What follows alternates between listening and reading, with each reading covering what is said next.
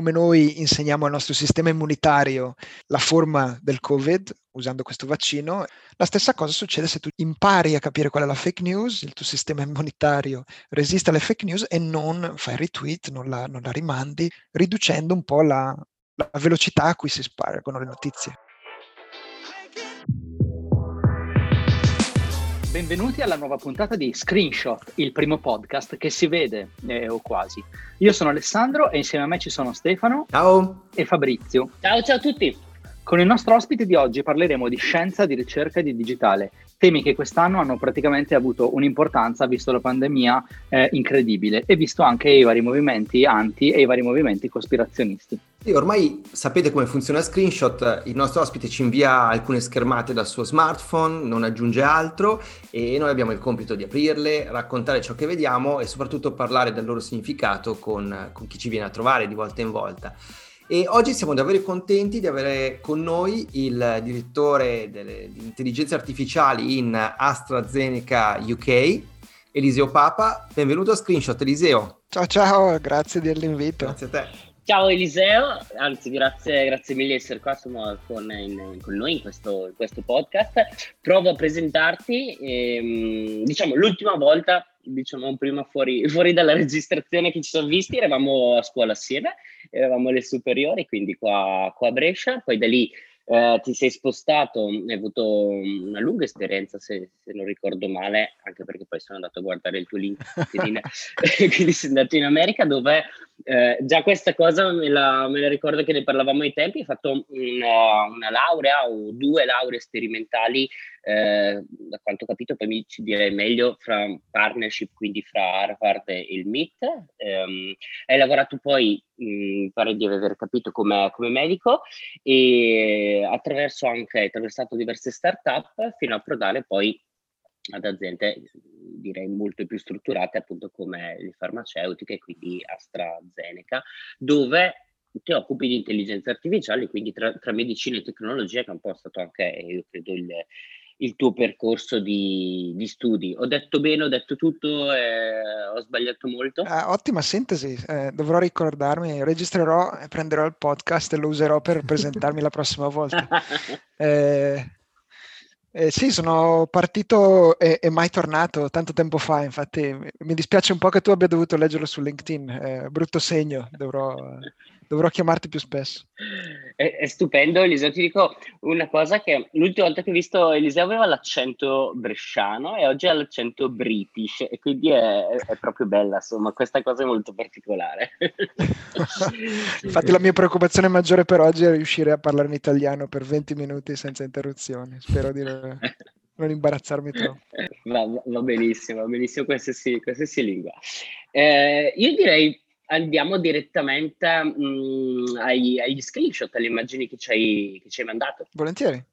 Allora partiamo dal primo. Eh, il primo è, è, un grafico che eh, racconta l'incidenza di eh, Covid-19 dopo l'assunzione di una dose del, del, vaccino e la confronta con l'incidenza invece in persone che hanno assunto il placebo.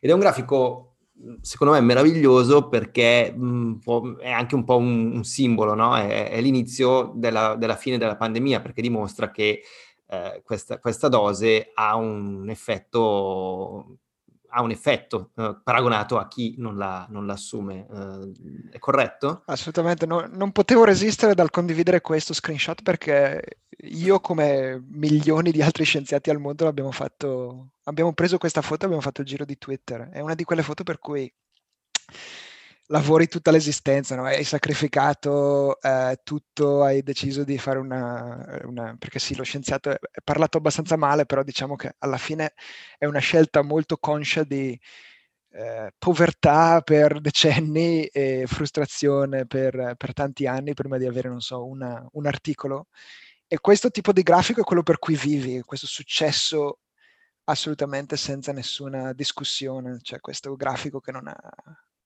dove la, la barra dell'errore è in, invisibile, dove si vede assolutamente che qualcosa ha un effetto e tutti gli scienziati l'hanno preso e semplicemente ripostato, un po' come se fosse il, l'Obama mic drop, sai quando alla fine aveva Esatto. detto questo discorso aveva lasciato e tutti l'hanno usato. Certo. E questo è diventato un po' il, il mic drop scientifico eh, negli ultimi giorni. E, e sì, è anche un segno di speranza. Sì, infatti, mo- molto bello il valore si- simbolico e eh, io volevo anche farti una domanda forse un, un po' più tecnica, eh, che in realtà non è mia, ma è, è- le- leggevo qualche giorno fa in un articolo di, di una sociologa che, che scrive per Atlantic New York Times, che si chiama Zeynep Tufekci, che guardando questo grafico mh, faceva notare come l'incidenza cali drasticamente, ovviamente dopo dieci giorni si vede, dopo la prima dose, eh, e, e diceva, più- non- pur non vedendo i dati dal grafico, più o meno si intravede che eh, significa che ha una- un'efficacia del 65-80% su tutto il gruppo. no? E la, la sua domanda era, dato la carenza di, ehm, di- di- numero di vaccini rispetto alla domanda, negli Stati Uniti soprattutto, no? Mm. perché chiaramente ci sono dei tempi per, per doverli produrre, per poterli produrre, eh, chiedeva, ma è possibile che una singola dose possa fornire un beneficio interessante considerando tutta la popolazione? Cioè è 60-80% di efficacia per 200 milioni di persone meglio di 95% per 100 milioni di persone? Eh, purtroppo, come in tutte le risposte scientifiche, dovrò rispondere con dipende. Eh, quello- Certo. Lo screenshot che ti ho mandato è quello del vaccino della Pfizer, non nostro, e, e ha una efficacia più o meno del 90-92% con due dosi ufficialmente.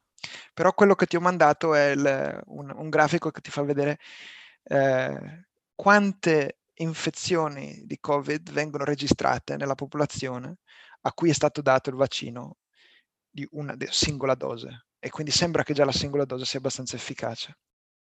Però non è stata approvata per singola dose, quindi dovranno darne due a tutti. E diciamo che è molto più probabile che un'efficacia inferiore, ma una distribuzione maggiore, cioè più gente con un vaccino meno efficace, funziona meglio come misura eh, generalmente. Ci sono questi modelli, tanta gente spende tanto tempo tanti di noi cerchiamo di analizzare quanto ci vuole a eh, diffondere un'infezione e anche a prevenirla. Si parla tanto di questa immunità di gregge, eh, che è una specie di eh, limite fisico al, al fatto che il, il virus trova nel suo passaggio da una persona all'altra, a un certo punto trovi una persona che è stata vaccinata o immune e quindi non abbia la possibilità di saltare alla persona successiva. Ormai tutti ne sappiamo, eh, R0, immunità di gregge, siamo diventati tutti epidemiologi. Eh, però l'idea è appunto di cercare di aumentare e di ridurre la R0 e il modo più efficace di farlo di, in generale è di dare il vaccino a più gente possibile.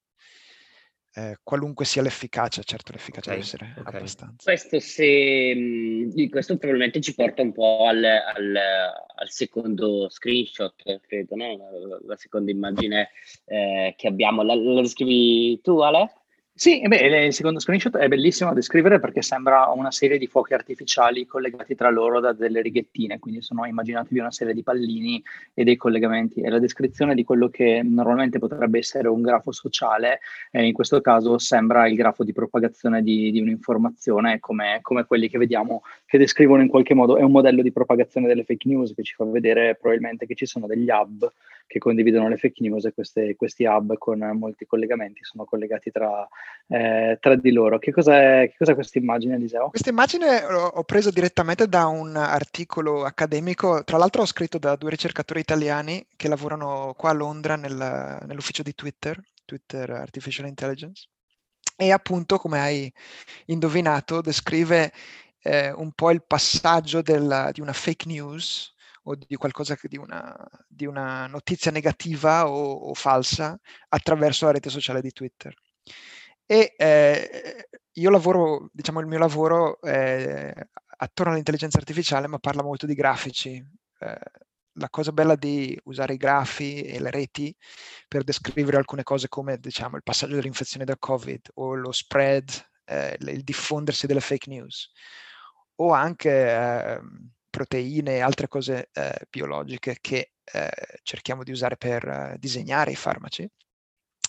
Sa il fatto che una volta che descrivi eh, le reti e impari a eh, analizzare cose sulle reti, puoi applicare la stessa matematica, gli stessi modelli, qualunque sia la materia, quindi puoi parlare di fake news così come puoi parlare di Covid. Quindi se il Covid si trasmette da persona a persona, eh, la stessa cosa fa le fake news.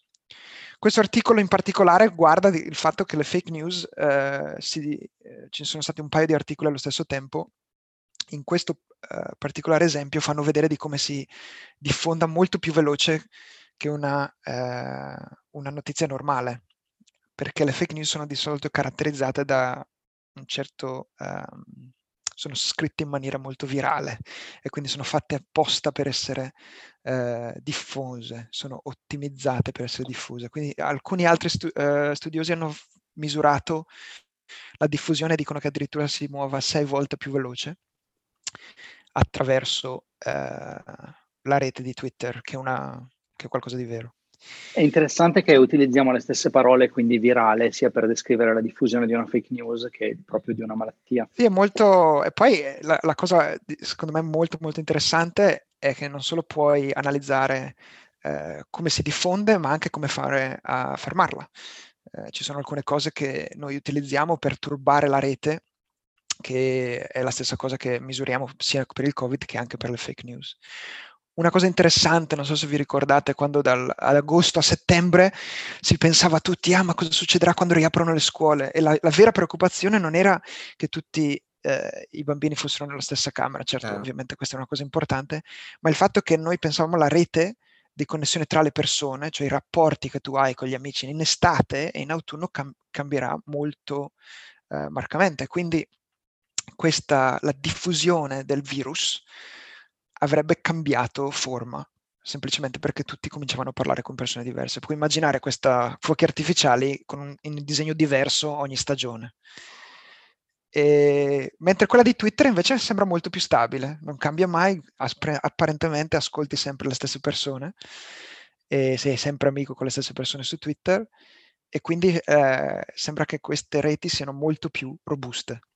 Eh, la diffusione delle fake news segue sempre le stesse vie in un certo senso. Beh, mi sembra un'osservazione davvero bella, Eliseo, e, e so, che mi ci fai pensare, non, non mi ero mai soffermato su, su questa considerazione, però eh, direi che coincide anche eh, diciamo, con, con, altri libri e scritti che dicono eh, che ovviamente attraverso i social media noi siamo all'interno di, di, una bolla informativa che ci dà le informazioni che vogliamo, quindi eh, questo mi porta anche a capire adesso parlando con te che non solo la bolla informativa ci, ci imprigiona e ci crea una realtà di informazioni richiamata su di noi, ma eh, effettivamente ci mette anche all'interno di una rete eh, molto più stabile, quindi che è molto anche più difficile perturbare, no? mentre come dicevi tu prima, per quanto riguarda le reti di diffusione, ad esempio del virus, eh, ovviamente cambiando la stagione io frequento altre persone, un altro stile di vita e quindi entro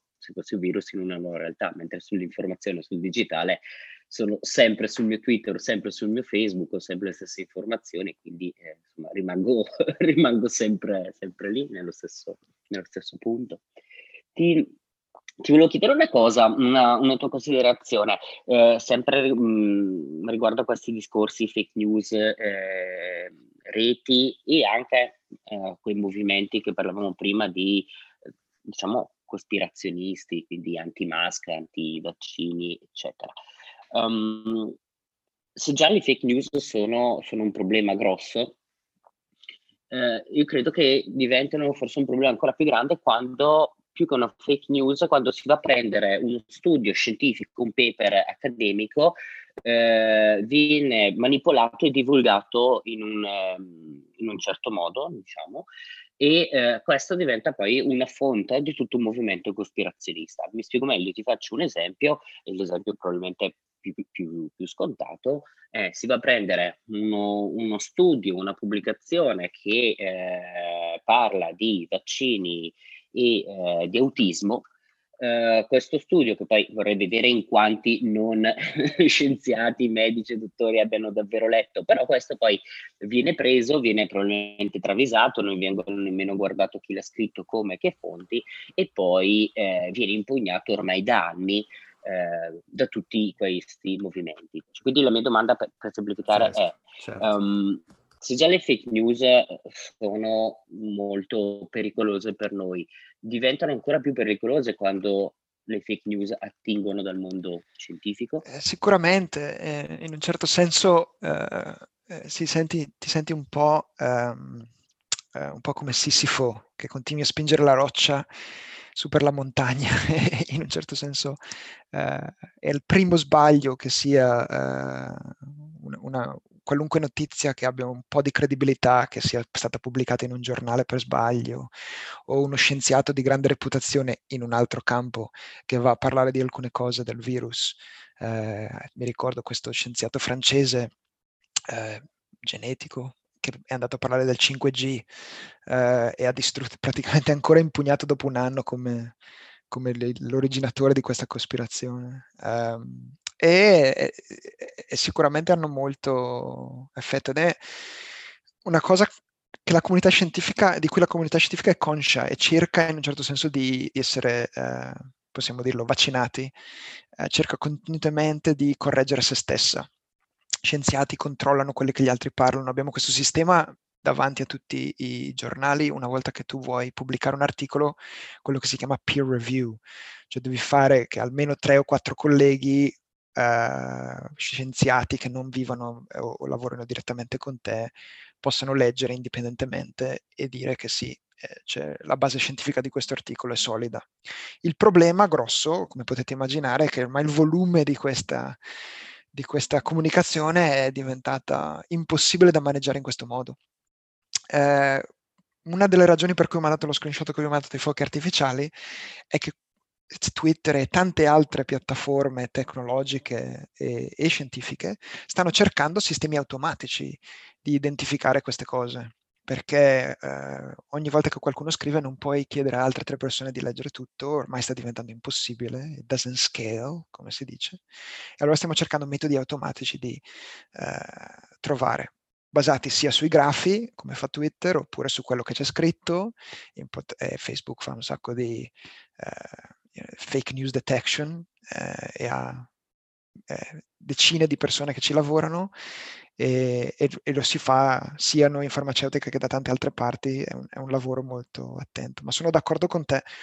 Eh, quando succede è particolarmente eh, dannoso e non ci, si, non ci se ne libera più, hanno una persistenza incredibile. Stiamo ancora parlando di Wakefield, che è questo studio dell'autismo a cui ti riferivi tu, se non mi sbaglio, è uscito nel 98, qualcosa del genere, ed è stato, è stato dimostrato come lui fosse stato pagato dalle industrie, da come tutto il processo fosse stato negativo, quindi ci sono state molte prove che questa cosa fosse completamente falsa, eppure quelle non, le prove non rimangono nella memoria, ma lo studio iniziale rimane, viene propagato. Certo, e tra l'altro è quello come un po' se un, un, problema nella comunità scientifica uh, si riversa poi sulla società uh, in un modo amplificato, probabilmente di, di 10 o più, o più volte, anche perché chiaramente poi insomma, ci sono i vari movimenti, la politica, eccetera, e quindi ci sono anche vari interessi no? a, a manipolare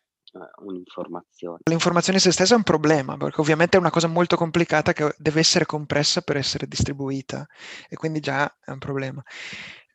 Un'altra delle cose che è stata notata è che letteralmente tutte le nazioni che hanno ehm, potuto gestire meglio a livello politico il coronavirus avevano, eh, sono state guidate da o primi ministri o ministri della salute che eh, erano scienziati a qualche punto della loro carriera. Eh, ed è una cosa che eh, o, o, sia donne e scienziati. State, eh, ed è una cosa che nella comunità scientifica in questo momento è un altro screenshot che va in giro parecchio, eh, come, come, per dire che è quasi impossibile eh, comprimere tutto così che sia compreso dalla politica, è necessario avere un certo eh, approfondimento scientifico, una certa conoscenza scientifica nella classe politica in se stessa. Certo, beh, immagino ti stai riferendo anche a Merkel che comunque ha un, un PhD e, e, diverse volte ha spiegato in modo molto semplice alla popolazione, mi ricordo la sua spiegazione del significato di RT, eh, forse verso marzo-aprile, che aveva fatto poi il giro del mondo, d'Europa, no? un primo ministro che spiegava a tutti un dettaglio così tecnico. Sì, eh, lei anche in Nuova Zelanda e, e anche molte delle eh, nazioni asiatiche, eh, se non mi sbaglio, eh, Taiwan, eh, devo, adesso non mi ricordo la lista, però ehm, sicuramente c'è stata una, c'è una, una, come si dice, una correlazione tra il fatto che siano capaci di spiegare, ma anche capaci di capire la dinamica della, della diffusione esponenziale. Chiaro.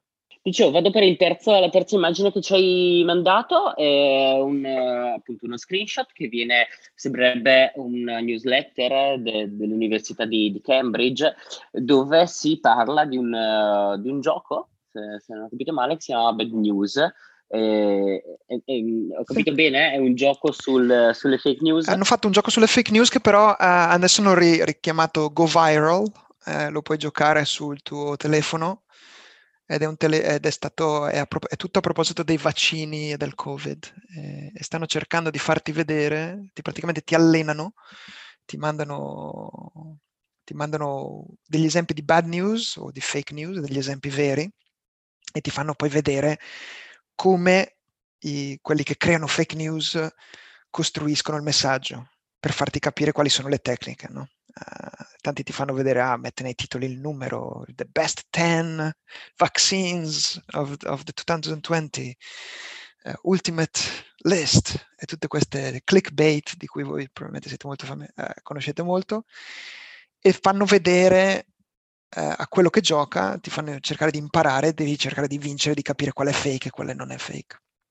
La cosa interessante, la ragione per cui l'ho mandata, è che dimostrano eh, che chiunque giochi a questo gioco per 30 minuti sia in un certo senso eh, più resistente al diffondere eh, e, al, e, al, credere nelle fake news per uh, un periodo dai 3 ai 6 mesi dopo che sono, abbiano giocato questo gioco. Tante cose interessanti.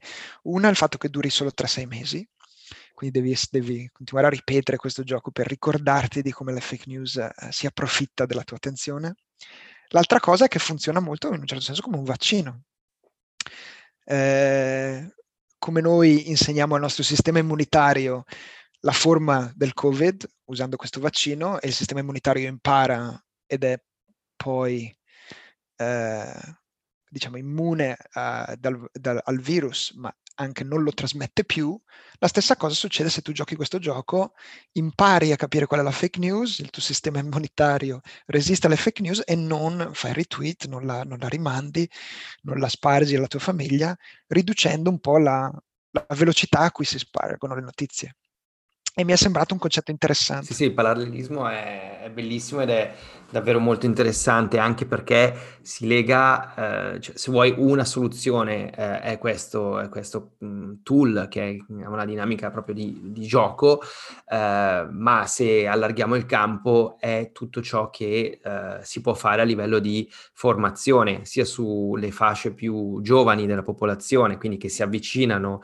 eh, per la prima volta a tool digitali e quindi per la prima volta vengono in contatto con delle eh, con misinformation in generale, eh, ma anche per le fasce mh, della popolazione di età più avanzata, eh, dimostra che è importantissimo fare formazione in modo che loro possano riconoscere, proprio come avviene eh, grazie al vaccino per il virus, riconoscere in questo caso le, le fake news, non esserne eh, affetti in qualche modo, non, non, subirne i danni e non eh, diffonderle. Quindi anche su questo è molto bello il parallelismo che, che fai tu, è molto, molto valido. Se, se posso eh, elaborare un attimo, un, tanto una cosa, inter- purtroppo più sono vecchi meno giocano ai videogiochi. quindi purtroppo meno funziona questo genere di cosa. E secondo me la cosa interessante del parallelismo tra, tra diffusione delle fake news e, e, delle malattie è che in realtà questi due filoni eh, non sono solo paralleli, sono proprio interconnessi, perché una cosa interessante è che all'annuncio eh, l'Italia potrebbe avere delle dosi di vaccino a partire dal 2021 e potrebbe iniziare quindi a diffondere tra la popolazione, la risposta più comune sui social è e no, io non mi fido, non mi voglio vaccinare. E questa poca fiducia dipende da un lato probabilmente da una eh, sfiducia generalizzata nei confronti della scienza e questo è, è, è, un problema ed è un macro problema di cui anche stiamo parlando in questa chiacchierata. E l'altra poca fiducia dipende proprio da, possiamo chiamarle fake news, ma possiamo anche chiamarla proprio come informa- informazione malevola che è diffusa da un certo tipo di politica che eh, in maniera falsa eh, crea dei dubbi e crea della sfiducia. E quindi mh, per questo questi due filoni sono, sono interconnessi ed è per questo interessante il tuo discorso Eliseo perché soluzioni come queste servono, abbiamo bisogno di un vaccino contro le fake news perché se noi non troviamo il modo di risolvere eh, la, eh, il fatto che la gente abbocchi a, a, delle news che sono non controllate, non risolviamo neanche il problema sulle malattie reali e come quello non risolviamo tanti altri problemi. Ha senso quello che dico? Corretto. Assolutamente. Eh, volevo solo aggiungere che eh, parliamo di, insomma, delle fake news, delle, delle, delle, persone che abboccano di questo senso di sfiducia della scienza e secondo me bisogna ricordarsi che siamo anche noi.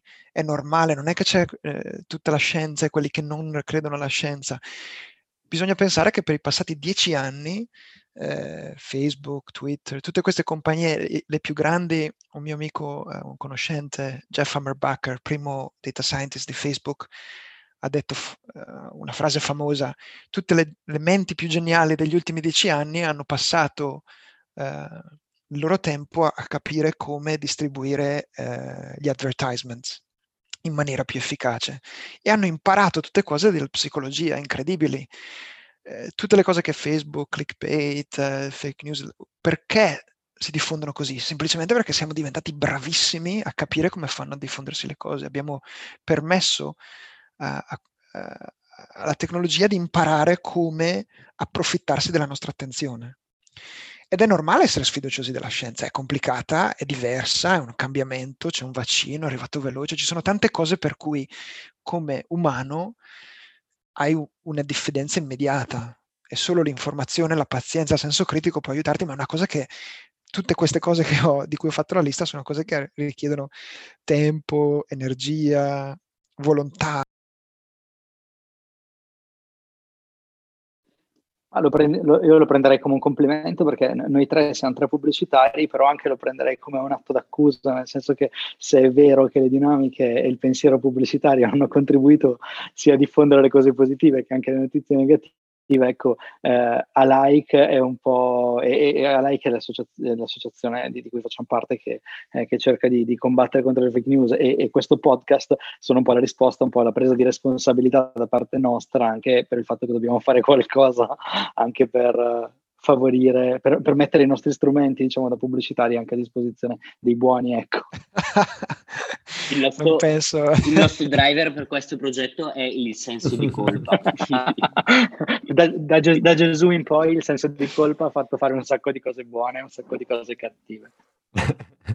No, beh, tra l'altro eh, effettivamente è, mm, è, un tema molto interessante come sia uh, in discussione il modello dell'advertising ehm, basato su eh, ti faccio vedere qualcosa in cambio di eh, offrirti un'esperienza, no? Quindi vuoi vedere dei contenuti, ti metto di fianco qualcosa che è advertising eh, e, ehm, e, e, puoi avere quel contenuto gratis. E sempre più le persone sono interessate invece a eh, pagare per il contenuto in modo da non avere eh, l'advertising. Però qua, eh, secondo me, è interessante anche il ruolo che possono avere i brand, che è quello di non scegliere una forma di advertising eh, che sia necessariamente il ehm, cerco di bombardarti dello stesso messaggio finché tu non compri il mio prodotto, no, lo banalizzo, ma che sia il creare delle azioni, creare mm. qualche tipo di impatto e quello è molto diverso da uh, alimentare un sistema che poi diventa la base delle, delle, fake news. E credo che sia molto interessante vedere come uh, Facebook uh, e i grandi, diciamo, social network in generale, sulla pressione proprio delle persone e dei brand, stanno un po' rivedendo questo modello con una serie di novità che mirano a limitare questo perché diventa dannoso anche per loro se uh, i brand vengono accostati a delle news che sono sì. fake in ultima analisi. No, sicuramente ci sono eh, ormai una caterva di gruppi dedicati di, arti- di, intelligenza artificiale in ciascuna di queste grandi compagnie dedicate a creare dei vaccini interni, creare una, sistemi per vedere quali sono fake e no, per bloccare la diffusione, per, per aggiustare il megafono così che eh, non sia indiscriminato. No?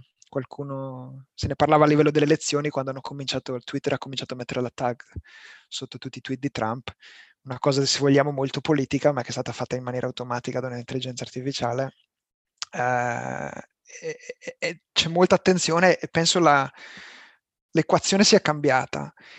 C'è da aggiungere però una cosa, io sto parlando forse perché sono medico e biologo, io ne parlo più che come pressione commerciale, proprio il fatto che siamo diventati bravissimi a capire, a, a usare gli istinti, non solo a mettere i contenuti in parte agli, agli ad, ma proprio a, non so, andare a, a far capire eh, come uno stream, non so, di TikTok o Instagram. E di, sono, siamo diventati bravissimi a capire cosa vogliamo vedere dopo, no? A chiudere questo cer- piccolo cerchio di dopamina, dare questo piccolo, eh, se vogliamo, in maniera molto additiva, in maniera di, eh, non so più come parlarne in italiano, una specie di microdroga, questa eh, la bellezza di avere un like o la, la, la gioia che ti dà lo, il, il, trovare un contenuto che è molto simile a quello che ti aspetti il, il, appena fai uno scroll. È, è, siamo diventati bravissimi, come tecnologicamente parlando, a, a offrire questo. E non abbiamo mai messo un freno, così tanto che tanta gente si, si, lamenta di non avere più attenzione, di non avere più focus, no? avere la possibilità di non riuscire più a smettere quando arriva ai social. E anche quello è una cosa che certo.